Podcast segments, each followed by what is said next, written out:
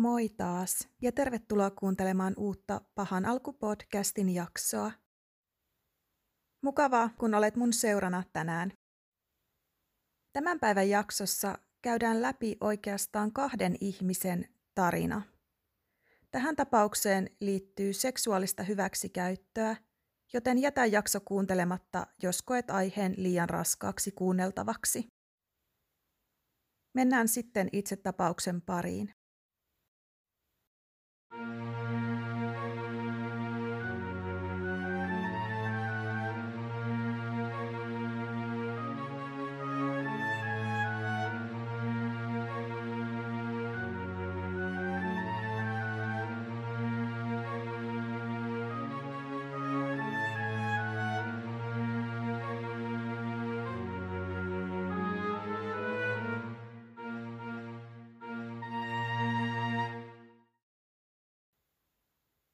Keskiviikkoiltana 18.9.1985 16-vuotias Kimberly Simon lähti kotoaan Marsista, New Yorkin osavaltiosta. Hänen tarkoituksenaan oli tavata ystävänsä ja luokkakaverinsa Whitesboro High Schoolista. Vanhemmat antoivat Kimberlin kulkea kohtalaisen vapaasti – sillä hän ei ollut koskaan tuottanut heille huolta. Kimberly tunnettiin hyvänä oppilaana, jonka ei koskaan tarvinnut juuri lukea kokeita varten. Hän oppi asiat niin helposti. Hän oli myös hyvin vastuuntuntoinen ja luotettava tyttö, joka käyttäytyi hyvin tilanteessa kuin tilanteessa. Kimberlyllä oli poikaystävä. Hän oli 17-vuotias Rick Gauss, Nuorten oli tarkoitus mennä naimisiin lukiosta valmistumisen jälkeen. Rick oli suunnitellut heidän tulevaisuuttaan ja olikin sanonut Kimberlylle, että tämä voisi jatkaa yliopistoon opiskelemaan ja Rick itse voisi mennä töihin, jotta hän pystyisi elättämään heidät. Rick oli viimeksi nähnyt Kimberlin sunnuntaina, joten edellisestä kohtaamisesta oli vierähtänyt jo muutama päivä. Tuona keskiviikkona Kimberlin ja hänen ystävänsä oli kuitenkin ollut tarkoitus mennä vierailemaan Rickin luona. Ystävä Linda Fiorini oli jo odottelemassa heidän lukionsa rappusilla. Tuo oli se paikka, jossa tyttöjen piti nähdä. Noin kello 18 aikoihin Rick soitti Kimberlin kotiin. Kimberlin veli vastasi puhelimeen ja antoi puhelimen melkein heti isälleen. Kimberlin isä kertoi, että Kimberly oli matkalla tapaamaan Rickiä. Kyseessä oli siis ollut yllätys. Tytöt olivat halunneet, että Rick yllättyisi iloisesti, joten sen vuoksi Rick ei tiennyt suunnitelmista. Lukion rappusilla Linda jatkoi odottamistaan. Kimberlyä ei näkynyt missään. Ei ollut hänen tapaistaan olla myöhässä. Aikaa kului ja kun Kimberly ei saapunut paikalle, Linda tiesi välittömästi, että jokin oli pielessä. Noin puolen tunnin odottelun jälkeen Linda soitti Kimberlin isälle ja kertoi, että Kimberly ei ollut saapunut sovittuun paikkaan. Sen jälkeen hän kertoi asiasta omille vanhemmilleen sekä Kimberlin poikaystävälle. He kaikki lähtivät etsimään Kimberlyä. Etsinnät eivät kuitenkaan tuottaneet tulosta, sillä Kimberlystä ei näkynyt merkkiäkään. Vaikutti siltä, että hän oli hävinnyt jälkiä jättämättä. Kimberlin katoamisesta ilmoitettiin tietysti myös poliisille, joka aloitti omat etsintänsä. Seuraavana päivänä Kimberlin läheiset saivat huonoja uutisia. Poliisit olivat löytäneet hänen ruumiinsa – noin kello 11.24 erään soratien varresta.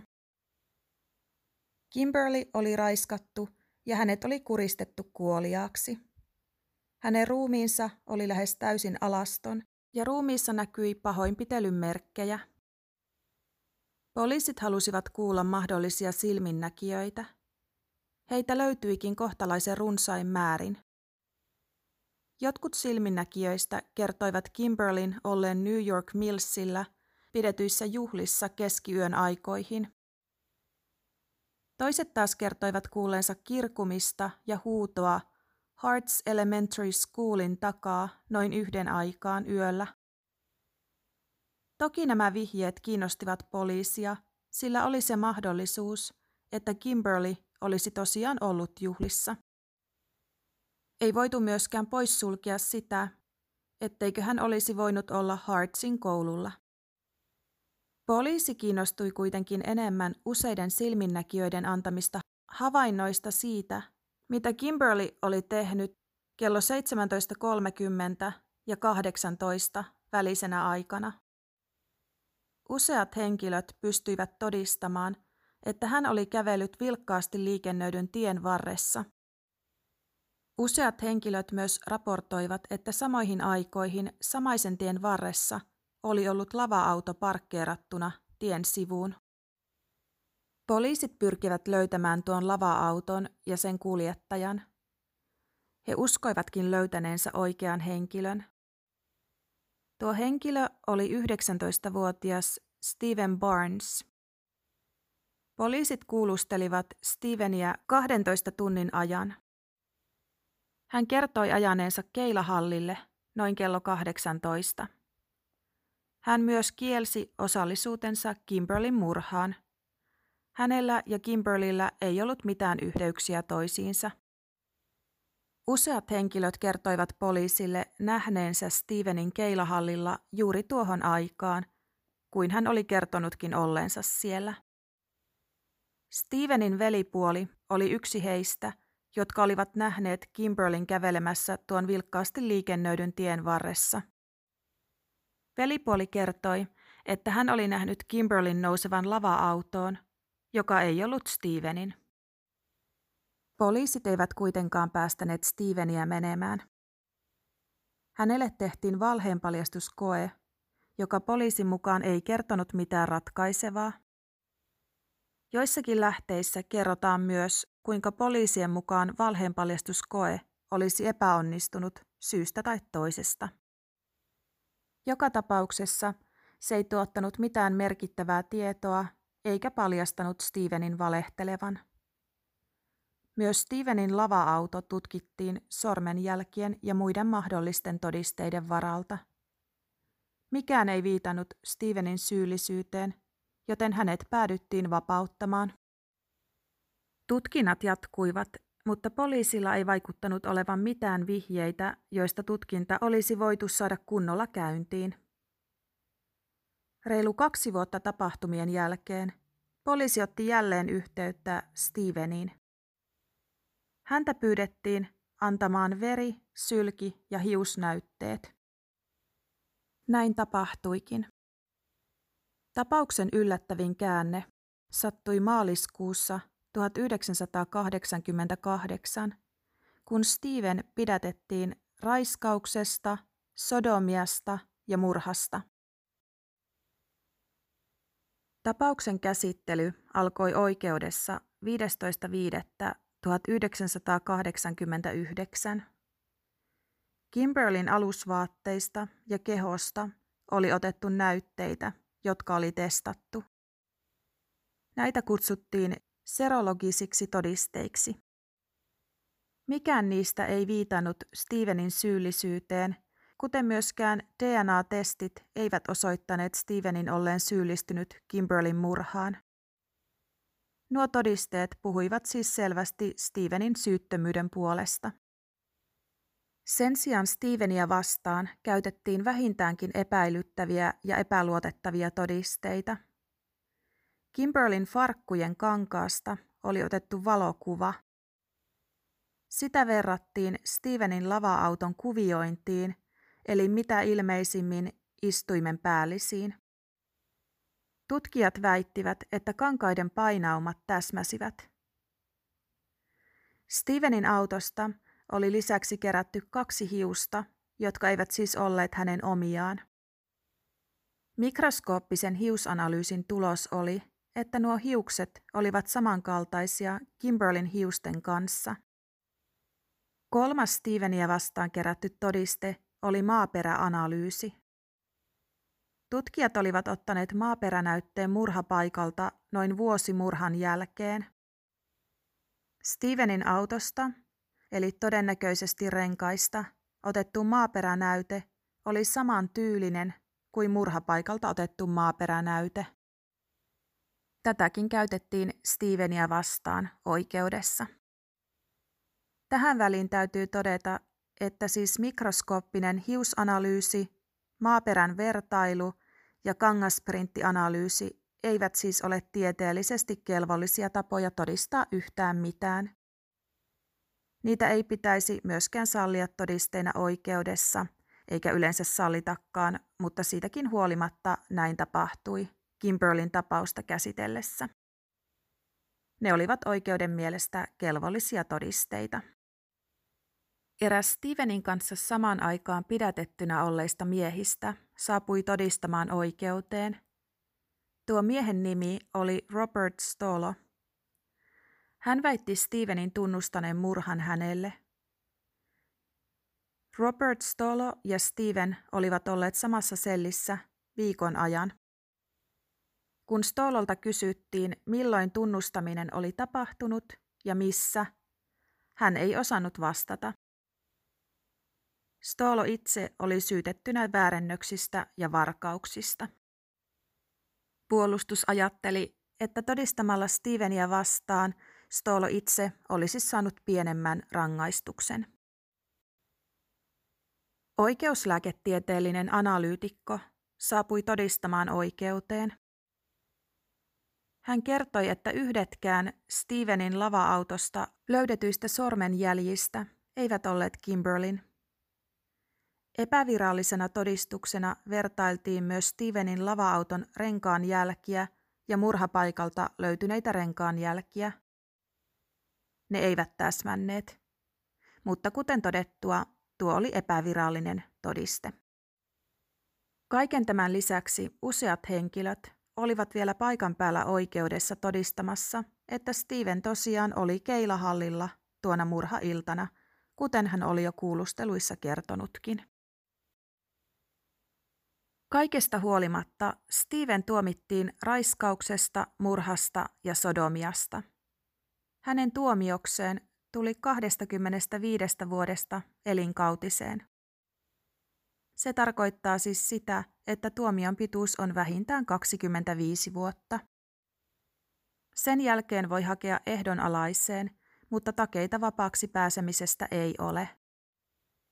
Muun muassa hyvä käytös, opiskeleminen ja työskenteleminen voivat auttaa pääsemään vapaaksi. Pahimmillaan tuomio voi kuitenkin olla elinkautinen.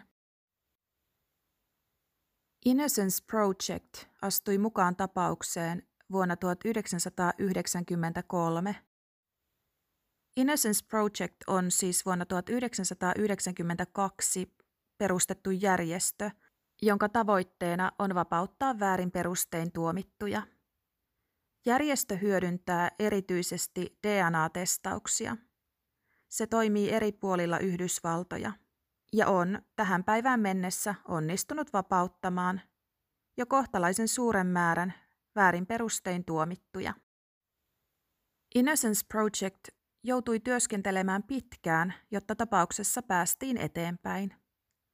Vihdoin vuonna 2007 tapauksen osalta esitettiin uusia DNA-näytteitä todisteena Stevenin syyttömyydestä. Mitkään DNA-näytteistä eivät siis viitanneet Stevenin syyllisyyteen. Niinpä Steven pääsi astelemaan vapauteen 25.11.2008 20 vuoden vankeuden jälkeen. Syyttäjät luopuivat lopullisesti kaikista syytteistä 9. tammikuuta 2009, jolloin Steven oli virallisesti vapaamies. Steven vaati vahingonkorvauksia. Vuonna 2011 hänelle määrättiin maksettavaksi 3,5 miljoonaa dollaria. Kimberlin tapaus sen sijaan ei ole juuri edistynyt. Tapausta tutkitaan edelleen ainakin jossakin määrin. Vuosien saatossa poliisille on tullut useita uusia vihjeitä. Tapauksen ympärillä liikkuu monenlaisia huhuja. Esimerkiksi saatanan palvojien osallisuutta tapaukseen on pidetty yhtenä mahdollisuutena. Siitä ei käsittääkseni kuitenkaan ole sen enempää todisteita. Mutta tällaiset huhut vellovat edelleen varsin tiukasti Kimberlin tapauksen ympärillä. Stevenin vapauttamisen jälkeen poliisit kuulustelivat useita henkilöitä, joilla saattaisi olla tietoa Kimberlistä. Tutkijat ovat olleet kiinnostuneita kolmesta miehestä, joita oli kuulusteltu jo vuosina 1985 ja 1986.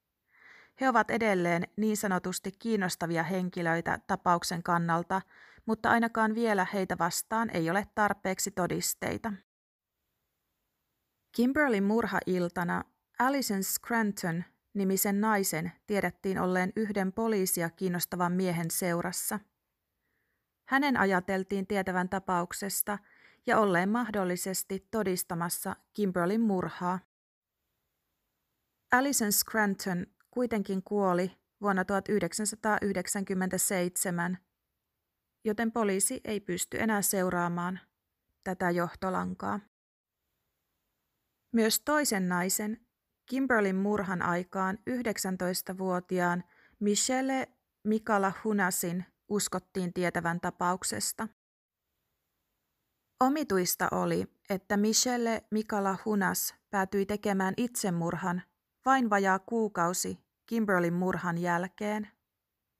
Tarkalleen ottaen 80.1985.